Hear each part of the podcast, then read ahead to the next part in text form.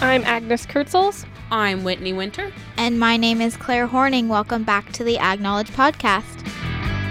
For this week's episode, we're going to talk to Katriana Koenig with Grossenberg Implement. So, if you could just introduce yourself and then tell me about a little bit about your background. Yeah, so my name is Katriana Koenig. I currently work as the recruiting coordinator for Grossenberg Implement. So we're the John Deere dealership here in town. I've been with the company, it's going to be two years in March of next year. And I came right out of college into that position. So I went to school at South Dakota State University, and I actually majored in agricultural education, communication, and leadership with a communication specialization. So I'm very familiar with some of this stuff. My program looked a little different, but yeah, so I grew up on a farm and ranch back home in Scotia, Nebraska, which is about two and a half hours south of here. Um, little tiny town, about 250 people, so not a whole lot going on, but um, it was home for sure. Met my husband up at Brookings and ended up in Wayne here where his family business and stuff is. So, yeah, and like I said, we've been here for about two years now and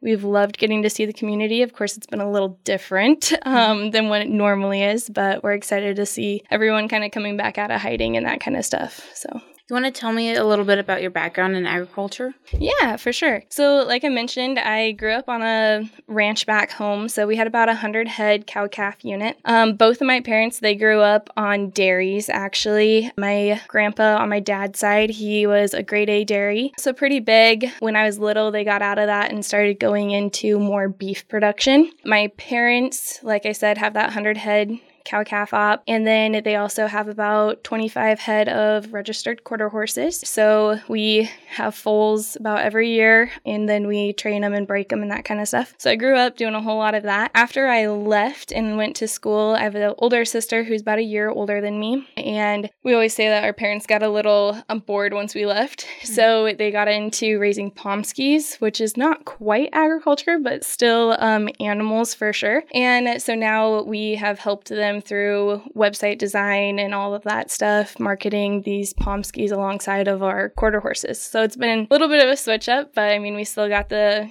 cow calf unit and stuff when we go home. So yeah.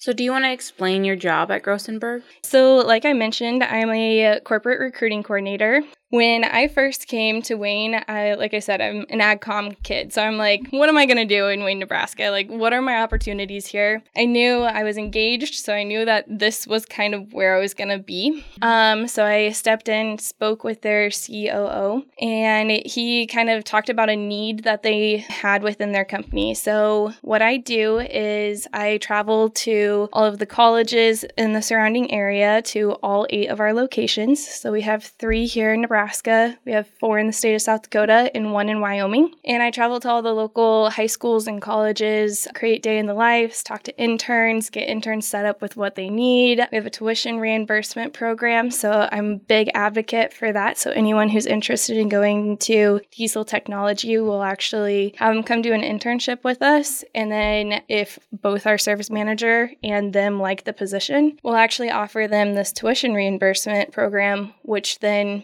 after four years, all of their tuition is covered by the company. So it's a pretty sweet gig. I mean, you're leaving college, you're going to know that here soon, mm-hmm. that it's a good thing to have job security once you graduate, and that opportunity is definitely there. So that's something that I advocate to not only high schoolers, but also current kids that are going to school and are in that first year of that diesel tech program or have an interest in it as well. Mm-hmm. So is it only for diesel technology? Um, so that's what we reimburse their schooling for. Mm-hmm. But we do have some other programs that will work with students to kind of pull together. A position like mine we didn't do that with. And that's just because there's a lot of us out there. And right now, the diesel technology field, we need more diesel techs. So it's an incentive for them to kind of go into that industry and kind of lead it. So outside of that, like, of course, we have our general benefits, which is huge, um, especially for young adults that are starting. I mean, we have competitive bonuses, we do profit sharing and that kind of stuff. So there's definitely bo- like added bonuses for those young salesmen that are coming and joining us straight out of college and those young precision ag students as well. So, those are definitely two fields that we also hire directly from um, graduation from college as well, and we're looking for. But yeah, that tuition reimbursement's only looped with the diesel tech side of it. Do you want to explain some of the skills that are needed for your job? Yeah. So as a recruiting coordinator, I have to be very organized. Like I said, we have eight different locations and they're very different locations. I mean, I have our Winner location has 77 employees there, and then my Sundance location has 12. So okay. they're very different size wise, and they also deal with very different things. I mean, right here, we're in the middle of harvest down here. Well, mm-hmm. up in Sundance and Belle Fourche, they're kind of at a low right now. They don't quite have as much. They just got done with their hay season, which was huge and that kind of stuff. And so you definitely have to be organized and know how to gauge your different conversations. Because I mean, you have to flip from a corn big machinery all the way down to, okay, we're talking smaller compact tractors, we're talking balers, we're talking this kind of stuff. So organization and being able to be the kind of that people person that is able to make that quick change and make also the connection for people is huge. So that's definitely something that I've utilized from my communication side of my major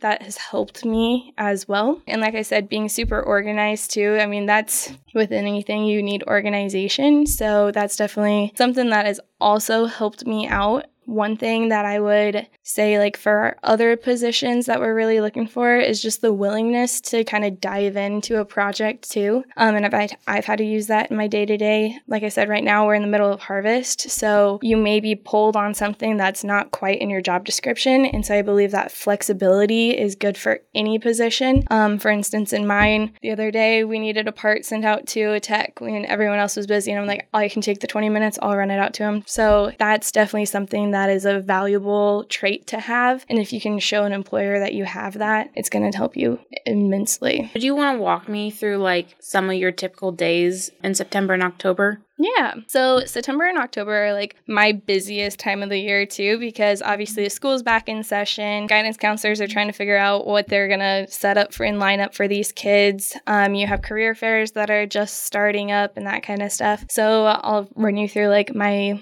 last week, maybe, because that's probably going to okay. be the most helpful. Um, so last week, like I said, I cover all eight locations. So Sundance, Wyoming, it's a, like an eight-hour drive out there. On Tuesday, on Monday, I got a call that said a high school teacher wanted to bring her 35 students into our brand new location there, and if I could talk to them about the opportunities and that kind of stuff. And I said, absolutely, I'll go out there. So I packed up, headed all the way out to Sundance was out there for about 36 hours, came back home, um, and then I went to a career fair in Southeast on the Thursday. So I do a lot of traveling within this time frame, um, and that's obviously not normal mm-hmm. by any means. So right now, I would say huge amount of traveling, getting up to career fairs, setting up, getting my table set, talking to students, giving them the pitch that I kind of already gave you earlier mm-hmm. about the tuition reimbursement and that kind of stuff. And then in the springtime, my main kind of what my day is going to look like is more working with our interns and getting them set up. So, like I said, we obviously we want to treat our interns well because um, we want them to have a positive experience about working at our dealership, and we also obviously hope to hire them on as full time employee eventually. Um, so we do offer like we have a toolbox rental program. So if they're a high school student and they don't quite have their toolbox figured out figured out yet, we can supply them that. And so just kind of organizing all of that and making sure that that's all okay. And then throughout the summer, I have meetings with them and make sure, like, hey, how's it going? How's your service manager? Are you liking it? What can we do differently to help future students that are interns and also to make the rest of your internship the most impactful for you? So, so what yeah. do your off months look like? The slower side of your business? So, I also get the lovely duty of doing all of our in house training. So, each of our our locations are required to do a certain amount of training per employee that's there. So, like our service techs, they're required to do 20 credits of training. Our parts people are required to do 12 credits of training all throughout the year. And you have to get this done by a certain amount of time. And obviously, you also want to have them do training so they can keep up to date, keep current, keep going on the evolving technology within the field and that kind of stuff. And so that's what I get to coordinate with all of the locations. Mainly, I do that in those off months. So, like January, you'll see doing a, quite a bit of that in December. Those are kind of my big months for to hit on training, and then also during the summertime too. So, Do you work with like any social media specialists? so we have all kind of in-house um, marketing. We have a marketing manager, Justin Kinsey. He's based out of our Winner location, and he does most of our social media building out and that kind of stuff. And then we also work with a couple third-party design groups as well. So we work with a lot of them in Sioux Falls that will kind of put together specialty projects for us as far as like email blast and our website design and that kind of stuff goes. Yeah. So, do you get to work hand in hand with any of the farmers other than you've talked about? Not quite. The only time that I really focus in and get to kind of work with the farmers is if we're doing a combine clinic or a demo of any type. I do do some of the coverage for that. So I'll photograph it and kind of talk to them. And it also helps me because a lot of them have sons or even daughters that will not be able to take over the farm right away. Mm-hmm. And so then that gives me kind of a foot in the door there to tell them about the opportunities that we have right close to home so then their child can still go and help them out on the farm and that kind of stuff. So outside of that, I don't work hand in hand with the customers um, outside of those few events that we have.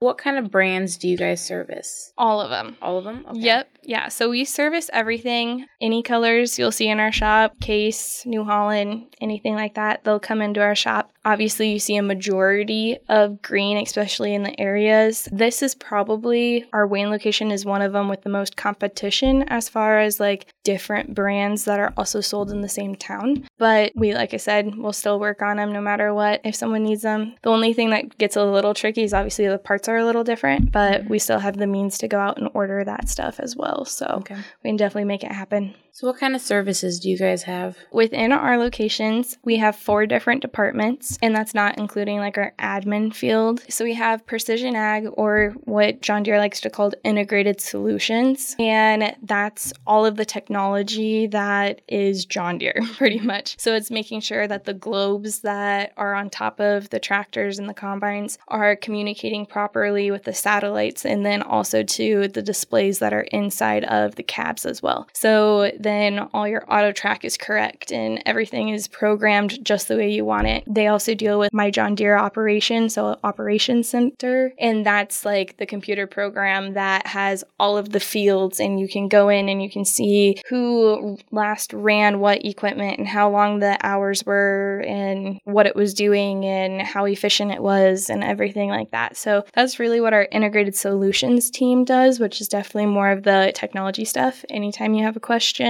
about your moisture probes that are in your field to, like I said, those little tiny displays to an online program, you get it sent to them. And then they can help you and they're kind of gurus when it comes to that stuff. They love talking about the technology side of everything.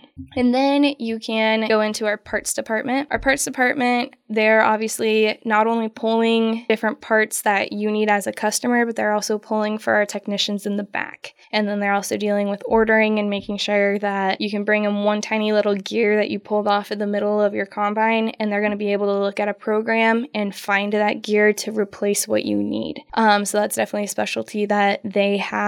And like I said, they're going through anything from a toy if you need that, all the way up to a bolt or a header on a combine or anything like that. Um, and then we have our sales department. And our sales department, they are obviously buying and selling used equipment um, and handling different technology some technology issues they work hand in hand with our integrated solutions team but they're mainly goal is to go out sell equipment get trade-ins make sure that their customers are happy build up their client base that kind of stuff. So oftentimes they're the ones that you see out there in the field with the customer. They'll go and ask if they can ride along for the day with the customer and then the customer will kind of be like well this isn't working quite like i said then they'll try to help and figure out what's going on. And then we also have our service department and obviously our service department's one of our biggest at any of our locations it's going to be your biggest department because we have a lot of equipment to get through. That means we need a lot of guys and a lot of good guys to work on that equipment. So, here at the Wayne location, we have 36 employees total.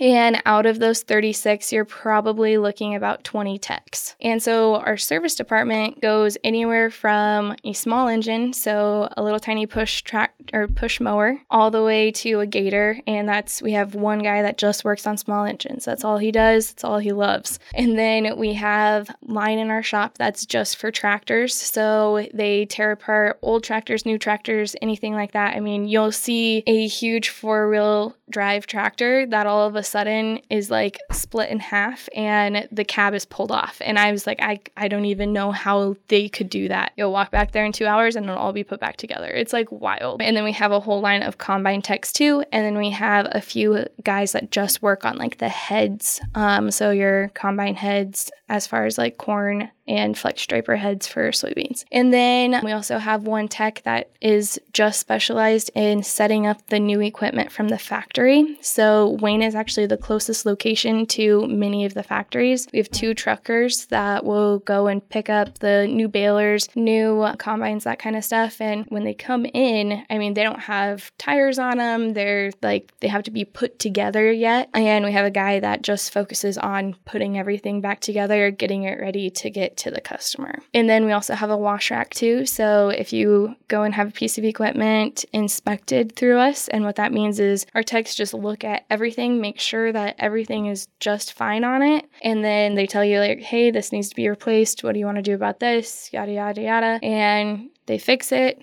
And then we actually have a wash bay. The customer gets a whole detailed machine coming back to them. They get a free wash pretty much and cab clean out. And we'll have many interns and stuff kind of do that or part time help. So we've had quite a few Wayne State kids that have came out there and that's what they do in their off time. So, yeah, those are kind of everything that our service department and all the way up to our sales department does. So, what do the people inside, like the administrative people, do? We have a lot of different um, admin people. So, you have people like myself who are going out and recruiting. I am the only recruiter for our dealership. And then we have like an HR, we have one HR manager. She's based out of our main location in Winner. And like we said, we had that marketing manager as well. We have an IT specialist, and we also have a controller in every location too. So, what our controller does is he's processing all the sales, he's making sure that the books are checking out and making sure that there's no mistakes on anyone's kind of behalf. Um, if you go on a trip and you have receipts, he's going to pay you back for that. If a auditor comes, we have an individual that comes and looks at all of our equipment, makes sure that what's there is supposed to be there and that kind of stuff. Um, he handles all of that. He makes sure if we say that we have three heads on the property, there are the three heads on the mm-hmm. property, that kind of stuff. Um, so that's really what our admin personnel does. And then he does or she. We have many female admin people as well. They also handle like payroll and um, some new hire information too. So, like, we do pre screenings for all of our new hires. So, they may do process the background check and do like the drug test par- portion of it. And the rest goes to our HR manager. So, yeah, they're kind of a little bit of everything. Definitely um, numbers, finance, that kind of stuff. So, so, who, if any of the students that are listening wants to get in contact for like an internship, who should they contact and what do they need to know? Yeah, so they can contact me like I said, I'm located at the Wayne store, so you either can call the Wayne phone number or you can call even my um, company cell phone, which is 402 369 2066. Sorry about that. and um, you also can email me. My All my contact information can be found on grossenberg.com, and I would be happy to set something up that's kind of along the lines of what you're looking for, as long as we have a need for it. Um, obviously, like if someone's wanting to be based out of the Wayne location, but they're looking to do, let's say, a marketing internship. That's going to be a little difficult to coordinate because our main guy is in Winner.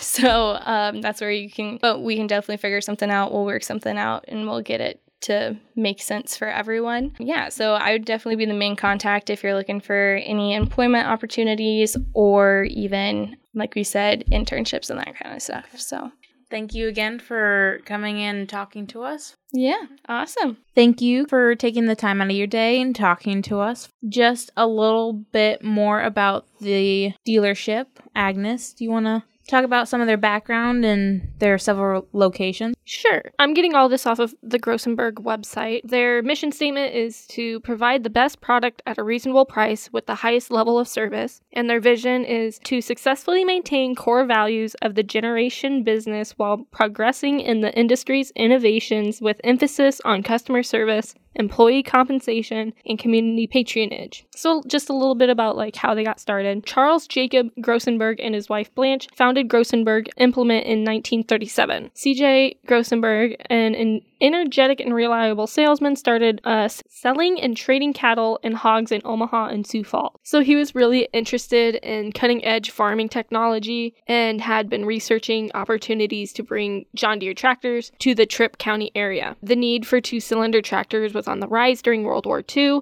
which is when we saw a huge increase in technology and people were beginning to use um, tractors instead of horses and horsepower. And so that's how he began Grossenberg Implements. A friend at Deere and Company, Charlie possessed the American secret of making things work and simultaneously exploiting them. That spells service and a way of selling it to the customer. So he added to the foundation of Grossenberg implement with his the work ethic of Blanche. Like his wife put in efforts into the implement with her work work ethic. Like the website says she worked 6 days a week and was always at the desk with a positive attitude and always thinking about the business. Was there a particular reason that he wanted to bring John Deere? I think it's more because they were like the first ones to really have a tractor. Oh, okay. Yeah. Cuz John Deere was the first ones with that with the plow. So there's actually at Indianapolis, right? There's like a John Deere museum. Yes, there is. And it shows like all their um like original plow and everything or not the original, but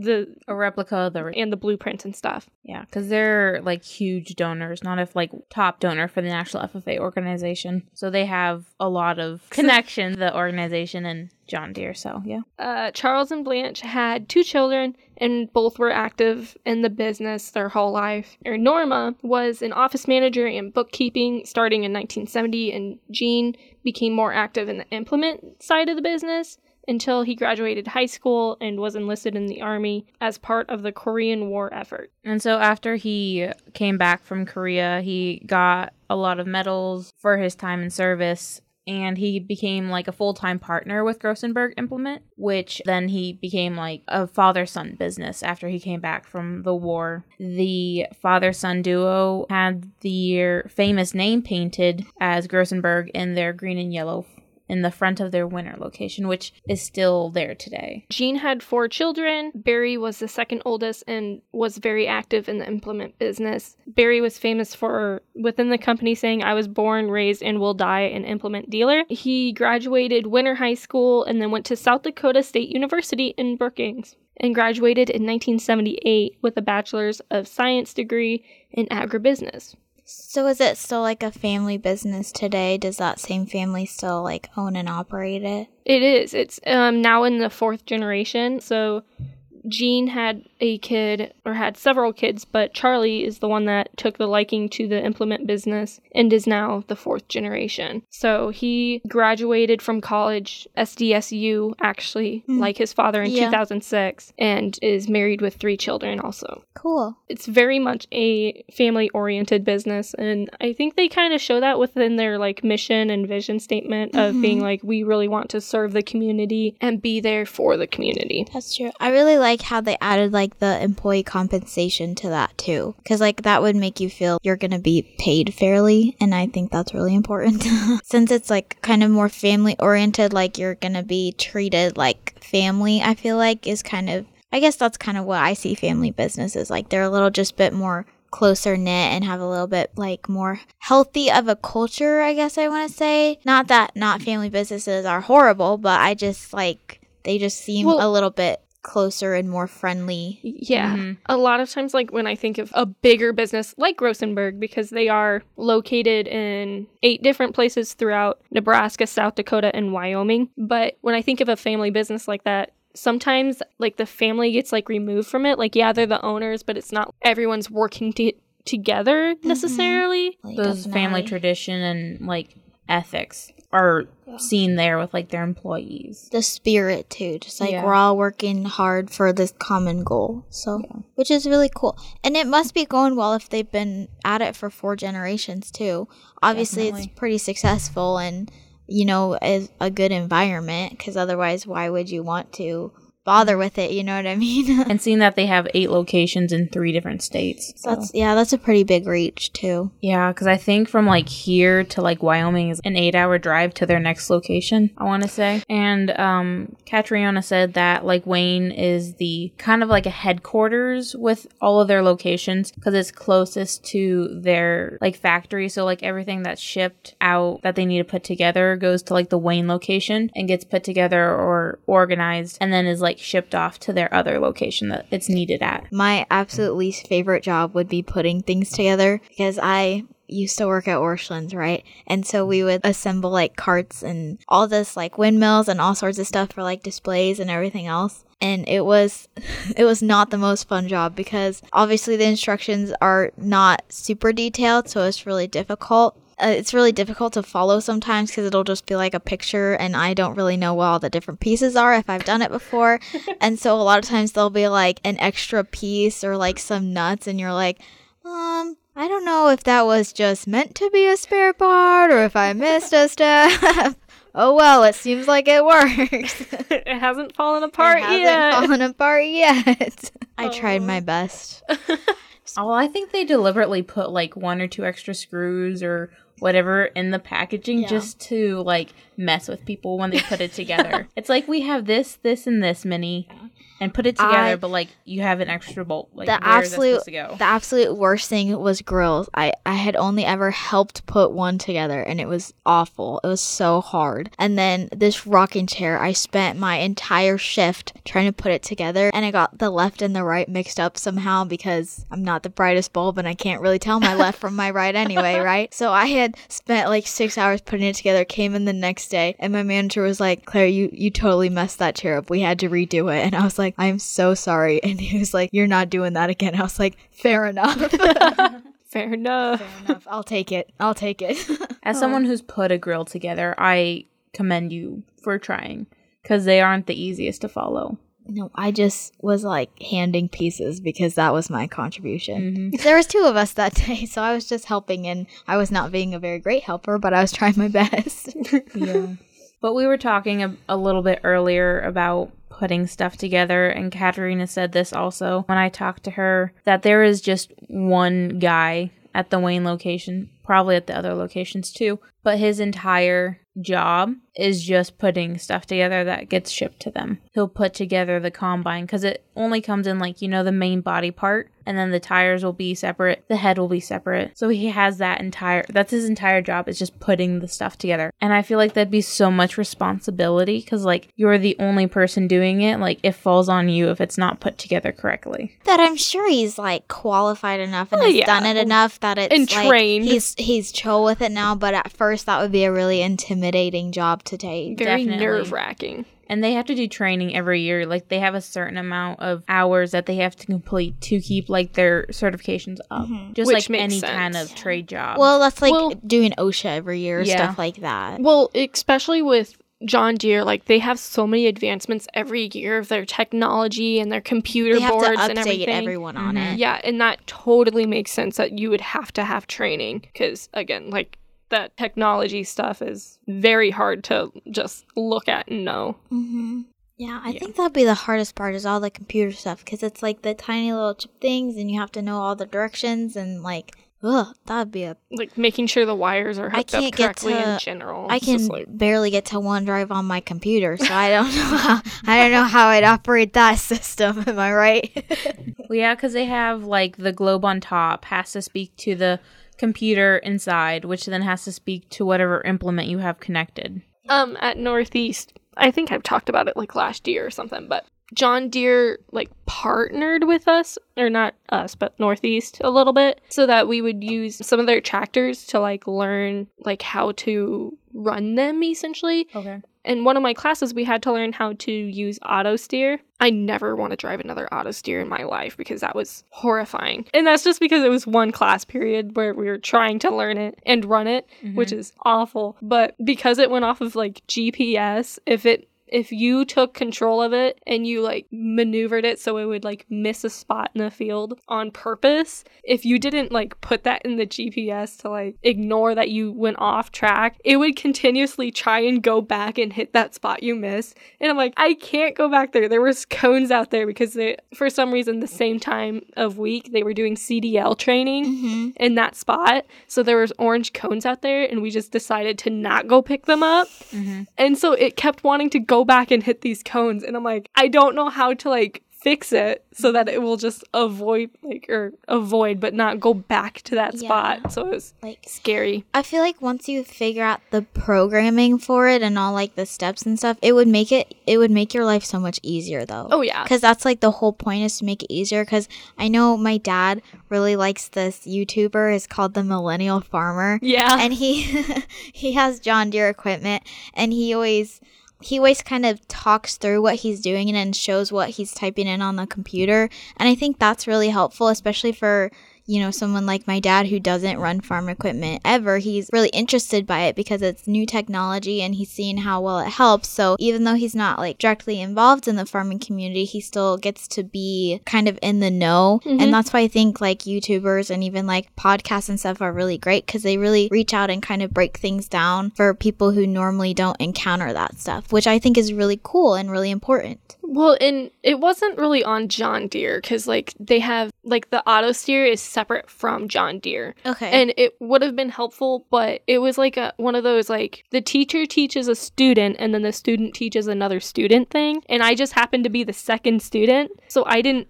have the teacher telling me how to run it. So I had this other guy that had also just learned it 15 minutes ago trying to tell me how it works. So some third hand knowledge kind of. Yeah. And Yeah. so that probably was the issue there.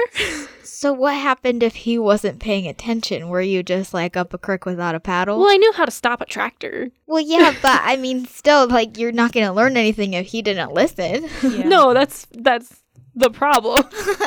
that was I think the number one issue. It was like he had just like got thrown into it Uh-huh. and then he was thrown into it to show me. yeah. And so it was like a lot of steps were skipped and missed along the way of me Because you learning can how only to steer. remember so much when you're panicking. Yeah, exactly. and for the most part, uh, like the auto steer, like did the work. You just had to use, you know, the clutch and stuff. So it again, we were we were safe because we knew how to stop the tractor. It was just the auto steer itself when you try and set it up was a little weird. But again, that was third hand knowledge. So Operator error. it was 100% operator error. But I think that'd be nice to have like auto steer and like a fully automated system if you're doing something with like a creek that's running through the middle of your field or with different Oh, elevations. It was Just like geographical Yeah. issues. It would Well, be not so nice, especially with precision farming now and knowing, okay, in this specific area of my field, I'm low in nitrogen, so I'm going to Mhm. apply extra nitrogen or phosphorus or whatever you're doing. And especially with planting, there's a lot of that now where, like, along creek beds, they're planting corn that is not as drought tolerant because there's more water in that creek bottom or whatever. Mhm. So just having like the auto steer or all the other precision equipment that you can apply to these tractors now that have the technology boards or the wire boards or whatever you want to call them it's so helpful especially for only 24 hours in a day you know Yeah, Yeah. I would be curious to see like any statistics or any things about how much that has helped their yield with like the precision stuff because I I wonder how how big of an impact that really makes. You know what I mean? Well, and with just the tractors advancing the way they have been, you know, before, like a tractor was going, you know, maybe, maybe three miles an hour, and you had, you know, only like a four or six row planter behind you. Now we have these, what, 32? yeah, 32, 36 or even I think probably 48. Yeah, rows that you can plant at a time. And so you're saving time, you're saving money because you're not You're not- wasting yeah. half your corn crop. You're also Um, running with less time, Less you- It's more efficient. Yeah. My dad really wants like a lawn and garden tractor because I don't know why, because he's my dad. But anyway, so my uncle bought one and he, he like uses it all the time. And I think my dad's a little bit jealous about that. See, we have a garden tractor and like you can do like garden work with it and stuff. We don't, but we usually my dad uses it to pull the barrel train that he made for kid events, you know. But That's Oh, a good yeah. use for it. I that's what I did Valuable. a couple weekends ago for mm-hmm. the Pierce threshing bee. I drove around the drove The around the barrel kid. train. Okay, we never understood why my dad had like so much fun driving this barrel train because it's like, okay, you're driving kids around in circles. Oh, sure, I get it. I get it. It's so fun because you purposely get to go in circles on a tractor. he made fun of me for it, but it's okay. Well, you see that at a lot of like trade shows. Mhm. You'll see them just to keep the kids occupied. Well, and like kids get so excited because like I get it Yeah. right behind a tractor, you know. Because Yeah. there was like some kid that like he didn't want to get out, so he started crying, and I'm like, oh, Oh no. oh no, Poor thing. Yeah. poor kid. He was having too much fun. He was. But Do you just want to explain what it is for Oh, people that yeah. may not know? barrel train is a very vague term. So we use, I think they're 50 gallon drums, and it just has a set of axles underneath of it. And my dad made them so that we put them on their side, and then we cut a hole in them, and then like we put a seat in them so that the little kids can sit comfortably. We just hook them all together. I think there's six of them, and we have it hooked up to the garden tractor, and then we can drive around in it and do cookies and figure eights and everything. And it just so it's fun for the kids to have the experience of riding behind something loud. hmm Well, kind of going along with that, though, a lot of little kids, some of their first toys are like toy tractors and little farm sets. You know what I mean? Like when I was little, we had like a farm set and we had like all of our toy tractors that we would play with, and like that's what we played with.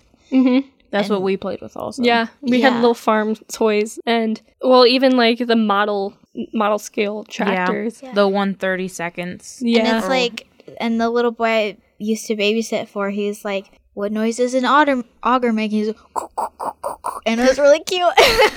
yeah, and like we, it was like a little John Deere like cartoony show. Like the tractors had eyes and stuff. Yeah, we Yeah. had books about that. Yeah, you know what I'm talking about. It was like uh it was like Johnny Deere. That's Yeah. what that's what his name was. And then like we would have, or it wasn't us, it was our cousins. But whenever we would go over, that's what we would like mess around with, was the tractor with the eyes and just have We had- characters. okay, them. okay. Like a had the- cartoon version of a John Deere tractor. It, it was like cars, but with tractors. we had we had the one that was like the character, and then it opened up into, into a, book. book. Yeah, I had that too. We mm. had we had the tractor, and then we had a bulldozer one. We didn't have the bulldozer one, but we had the book about the bulldozer one. Are you jealous, that. Whitney? I'm, I'm kind of. I like that bulldozer. Yeah, it was. they were so much cool. fun to play with. A lot of our toys, well, my toys, growing up and my sisters was just like the die-cast models, um, the little figurines. What were they called? I don't know, but they were made out of wood, and they had they were kind of like look like little pegs. like Tinker Oh, I Toys. know, I know what you're Kind talking of. about. Yeah. Yeah, Are those. See, we had Tinker Toys. I didn't have. we had Tinker Tonka Toys. trucks. Mhm. We Tonka also we also had They we were- had we had the Tonka trucks video game on the Oh. computer. We didn't have a computer, so or we had a computer, but we weren't allowed on it. Ha ha ha. We didn't we didn't have technology really. Yeah, like we had a computer for a little bit, but then it broke, and we are like, mm, Yeah. mm, we don't need it. Well, we had a computer, but it was like for mom's work, what she needed to do at home. Yeah, And so that Don't was touch it. about it. Yeah. we had a couple games, but they were like for like really young kids. yeah. But like that's all we had, so we played them until they were outdated and they wouldn't play. Yeah. Like software was outdated. But our Tonka trucks were actually my dad's Tonka trucks when he was growing up, and we still have them. I used to fit in the back of the dump truck, and Oh. I and I get dragged around know in what? it. That would be adorable. We did that, but with like pedal tractors and the like wagon that you hooked up Oh, onto yeah. the back. Oh, We just did that. we had the John Deere pedal tractors at my grandma's house that actually had like the hookup for the Oh, trailer, yeah. so you didn't have to do anything. You could just like hook it up like you do a trailer on a truck. It was just like a little pin you put yep, in. Yep. and we were really special, and we enjoyed that very. Much. We had that too. And then I was at a uh, I was at a Allis-Chalmers like trade show kind of show. convention. Um no, it was more Event. Showcase. kind of like a showcase. Yes, thank you. And so I was looking through like the building that had like all the toys and stuff for like sale, and I saw this, um, like it was kind of like the wagon that you put on to it, but it was a disc set, Oh wow, oh, really? that's cool. and it was homemade. I'm like, I took a couple pictures of all like the different angles. I'm like, Grandpa, can you make this for me? He's like, okay, wait, I need some more details. So I went back and took some more photos, and the discs that were like made were like hand cut out each. And I'm just like, oh my goodness. That would have been wow. What a labor of love. And I was like, I looked at the price, I go, mm, no, I can make it for cheaper. There it- was a lot of work into that. But I'm like, Wow. I really need one. It would be a great addition to our Alice Trauma pedal tractors because my dad collects a lot of them for us, and like a lot of them just stay in the boxes. But the ones that we do have like put together, we played with. We used to have a John Deere tractor growing up that had a cab on it, and that's what my dad would mostly use for like cutting the field or cutting hay and stuff. And so that Michael and I would always ride in it with him, and then we'd fall asleep. Yeah, my dad has an A and a B, and they're pretty old, I think. And they used to be in like our shed. So basically, we have two sheds. So we have a new Astro building, and then we have like an old lean to. And that thing, I'm surprised it is still standing because if there's like a slight breeze, you can hear it creaking, and it is just the sketchiest thing on the planet. But anyway, so they used to be in there, and then my dad's like, "I don't, I don't want that to collapse on my baby." So he, he like moved him. He like took a whole day to move him up and like park him in the back of the shed. Let's see. I don't remember what the the cab tractor was, but we had a John Deere, Probably. and I rode on the. This is really bad, but I rode on like the hood, like mm-hmm. in front of the steering wheel, and then my one one of my brothers would be on the wheel well on top, and then my other brother would be on the other side, and then sometimes I would sit in my dad's lap, Yeah. or I would ride up on the top. I was- It's sit- it's okay. I We were- was- we had to hold on. I was the lap person too because I could just fit right in there. Yeah. ours was you probably had to stand because there wasn't a buddy sit in our buddy seat in ours because it was so old. Yeah. Yeah, it was John just Deere. like the metal It was- circle seat. Yeah. Yeah. yeah, that's what my not, dad had. not even a seat. It was just like the plastic covering that covered something, and that's what you sat on. You sat on plastic? Well, it it was wasn't like like a a, metal seat. No, it was before they put that in. But it was there were riding tractors where you like stood. we just held, held on to like the bar and stood up. or if you got tired of standing up, you sat on the floorboards. Like ours was old. Jeez, It was before they put in like the buddy seats. We didn't have a um a tractor with a buddy seat. We still don't. We just sat on the wheel well. Um, except in the in the cabbed tractor, we sat on either side of the um, seat because there's usually a little bit of room, and we were small enough that we would either sit behind the seat or beside him. See, we tried Which to was sit uncomfortable, but, you know, but then there was you more hit room. something, there goes your toes. There goes your toes, and you smack your head on uh huh. every hard part in that tractor. It was always fun. Like you'd fall asleep, and then you would have like hit a bump, and you would just smack your head against the window. Yeah, that Yeah. sounds like a great time. I would love to do It that. was. Childhood memories, Claire. Oh yeah, I guess I really missed out on that one, didn't I? And then the smell of mothballs and the combine brings me back. Oh, we didn't we didn't have a riding lawn or lawnmower. we didn't have a riding combine until I don't know. I was like in high school, I think. We would have one that hooked up to our tractor and it was only like a two row cuz we didn't grow much corn and it didn't take long. But yeah, you want to hear a fun story about lawnmowers? For sure. sure. So my dad bought a riding lawnmower for my grandpa, right? Because my grandpa was a John Deere salesman out of David City for like 48 years. So he bought, um, Wow. yeah, he he he bought a riding lawnmower, and so we he wanted me to like try it out, and this was when I was like eight, mind you, and so I didn't really know how to work it, and it was not explained to me very well, to be fair oh, either oh no. and I was absolutely trying my hardest, you know.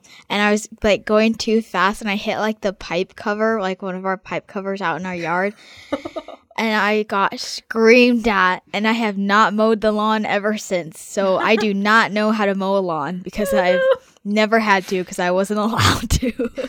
so when I have a oh, house someday, somebody better come mow my lawn for me because I don't know how to do it myself. I enjoy mowing our lawn because it's like a five hour ordeal if we're doing like the lawn plus around the trees and Yeah. some other stuff. But if we're doing like the lawn and around all of the tractors, it's more like an eight hour ordeal, but it's just it's so therapeutic. Like cuz we have a zero turn, so it's pretty easy. Yeah, that's what this was. It was Mhm. the zero turn. And so you just, you know, you pop in your headphones, blast your music, and go about your day. Mowing We- the lawn.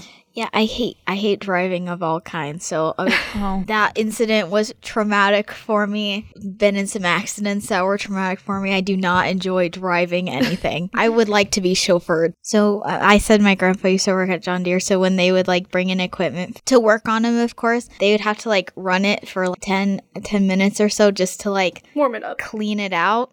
No, no, no, no, no. Not to warm it up, Whitney. To clean it out. so he said there'd be like raccoons and cats underneath it by the time it was done. Like, isn't that awful? But as my sorry, at my dad's work, he works in agriculture, of course, but at the place he would have this one coworker who would constantly like be running over cats and just stuff like cuz they lived on a farm and It happens. they just travel in with the equipment like you were talking Yeah. about.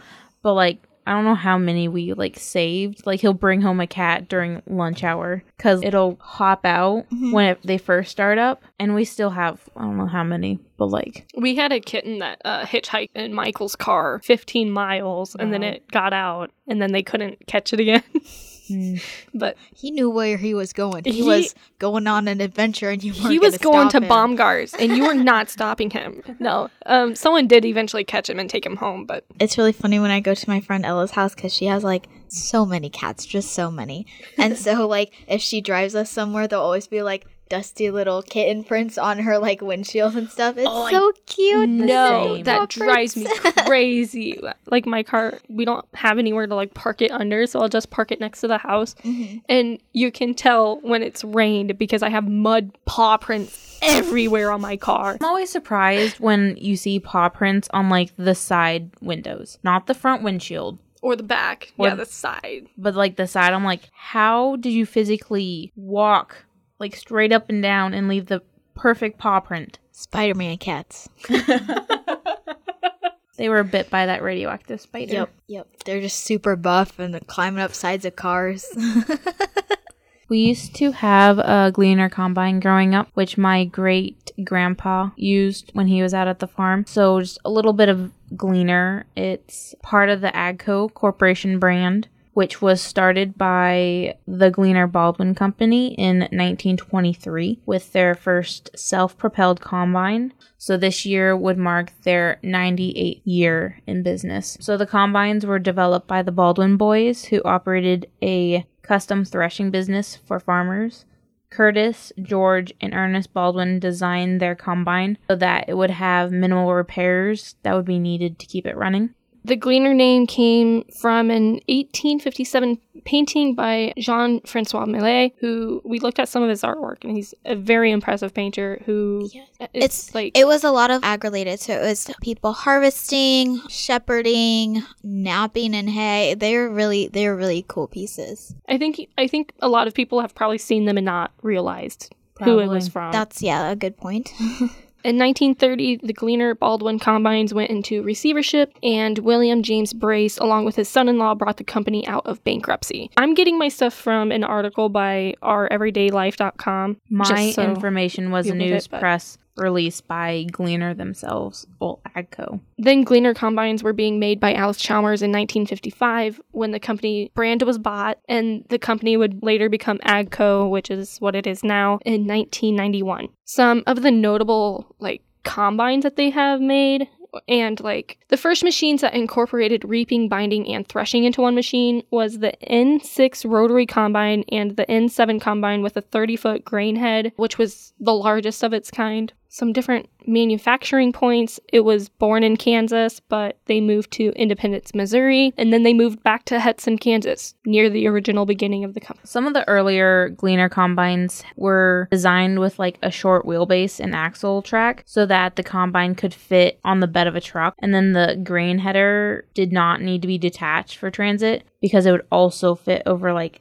the cab of the truck. So if that puts in a perspective of what they used to look like compared to what combines now look like. so it's significantly smaller. yes, because even trucks back, So even instead just of like in the taking 90s. the combine, you would have it like on a trailer and then take it. hmm Where now, if you're only going a short ways, you'll just drive the combine to your next field. Yeah. But if you're going longer, like if you're going over 20 miles, you would probably just load it up. It's very like hardy equipment. Like they're still running now, and that's Yeah. almost a hundred years later. You know, from like the original brands and stuff. But they're really impressive. And I think that was the point of like the Baldwin brothers. They wanted something that was reliable, that didn't need a lot of maintenance, so therefore the cost was down. Yeah. Because I think like one of the first combines that they sold was like around $5,000. Wow. And that was back in like the 1950s or more probably close to 1960. But Um, that still is really a lot. Yeah. So this article also says they were the Cadillac of the industry because back then they had solid engineering and they were just the best of the best because like Whitney said, they made it to last. Mm-hmm. They didn't make it. Which I mean, most companies don't purposely go out of their way to be you have to have repairs, you know, every time you go around the field. They wanted Yeah. something that was reliable to the farmer. According to their website, it says the brand marketed the combine with like innovations such as an auger that replaced canvas drapes to move crop into the feeder house and thresher system, a down front cylinder that put threshing closer to the crop, so you were cutting down on waste, a rasp bar threshing cylinder instead of a spiked tooth arrangement, um, electro hydraulic controls. It was like an innovation for other companies, but they didn't incorporate it for like another 25 years. And then finally, like torque sensing drives. But like they were creating these combines for a greater capacity without like increasing size, having like higher pro- productivity per unit of cost, less sensibility to slopes, improved weight, balanced weight distribution, reduced grain damage, and less vibration and noise that was like a result of the first rotary combine. So the company Gleaner introduced Gleaner N6 in 1979, which had all those improvements, which was kind of like a pinnacle at the time like an innovation. But like right now, they're the next generation of them is the S9 series. Um, going back to like some of the innovations that oh, they're in North America, South America, and Australia. And they have shows in both the US and Canada, which I don't think a company of like this size you would think would be outside of the US. But they do have shows in Canada. I think of it's Claas, C L A A S, and it's a I believe it's an imported combine. Okay, that's But probably why I've never heard of it. They're becoming really big. I know around my area, there's a couple of farmers that own them now. Is it from Europe They're like They're a German-based looking. company. It says it's a family business. Uh, there's there's dealers in both Canada and the U.S. They're an agricultural machinery manufacturer based in Harsewinkel, Germany, in the federal states of the North Rhine-Westphalia. Uh, Founded in 1913. It says on my Google Maps there's a dealership just like southwestish of Omaha between Omaha and Lincoln. So pretty close. Yeah, I'm surprised they're in at least one in Nebraska. And it says they're they must sell them at Nebraska Harvest Center, which is a blue dot right next to Sioux City, which would be in your territory, Agnes. Well, because I knew there was a couple farmers around here that were like starting to use them, and I I had never like heard of it. Like, what is it? Because all I saw was the green. Yeah. yeah, it's not like a John Deere green. It's like a limey light green. Yeah, Okay. it's very. It's like green and white, and then it has like the red lettering on it. mhm. Oh, I've seen those. Yeah. I think I've seen a combine. I'm pretty sure I've seen that at a trade show. They Sure also are have. yellow. Those are a hybrid system. Okay. Interesting.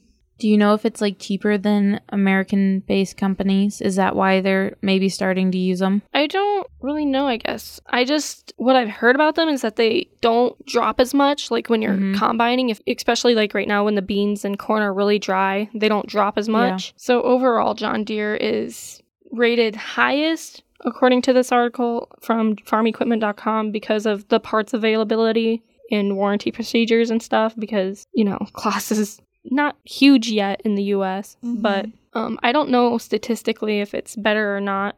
I assume it would just be like how comfortable you are with that equipment Yeah. and stuff. But I mean, like that's that's pretty much the same for everything. Like you use whatever you're most comfortable with. Some things will work better for you, some things won't. You know what I Mhm. mean? You just kind of gotta do your pros and cons list and pick what'll work for you the best.